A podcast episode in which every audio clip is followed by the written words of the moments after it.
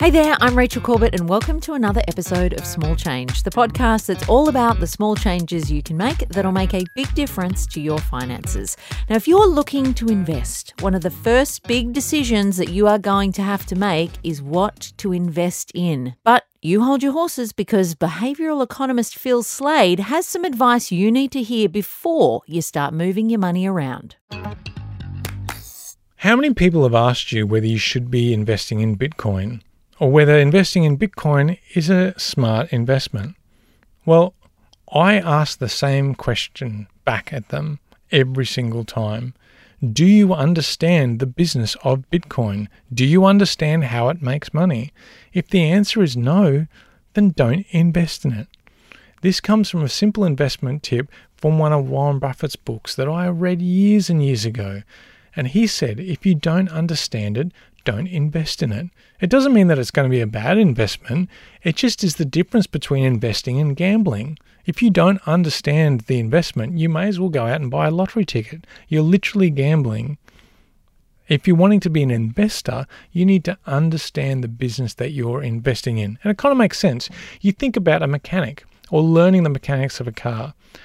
If you're a mechanic, you will hear a sound in the car that sounds a bit off you'll be able to see the early warning signs of a car that's not quite right, and then you'll be able to fix it when I drive a car, I just drive it and, and all of a sudden it breaks. And then people go, Didn't you hear that banging in the back? It's like, Well, no, because I'm not a mechanic. I have no idea about cars and it gets me into trouble all the time.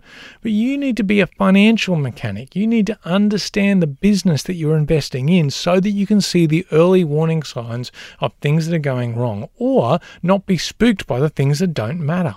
All right. You need to know if it's good or bad by your own experience and your own knowledge, not just relying on other people's whims.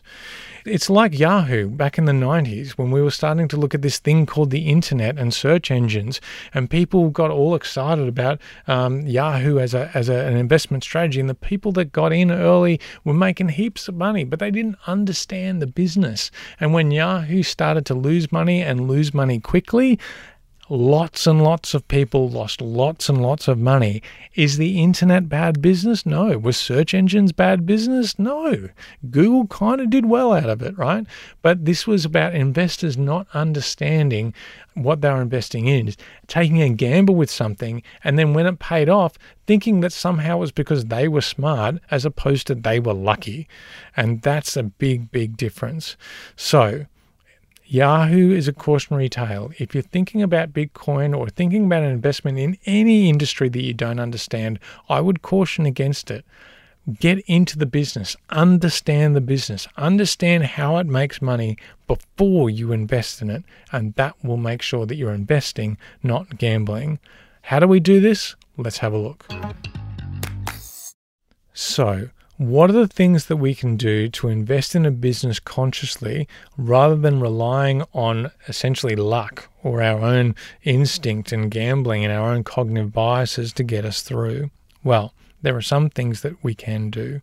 The first, obviously, spend time researching the in business you want to invest in. It is going to take time. You need to carve out that time. Say you're going to spend a couple of hours every day for a week. It's going to take time. Once you've got the time, ask yourself four key questions. The first, how does it make money? If you don't know how the business makes money, you'll also not know how it loses money.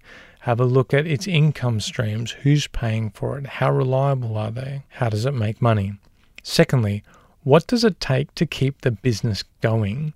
What are the mechanics? Do you understand the supply chains? Do you understand how it gets from the factory or from the people that's creating something? Or, you know, the, if it's in the internet, how the perception of value, all those funnels work?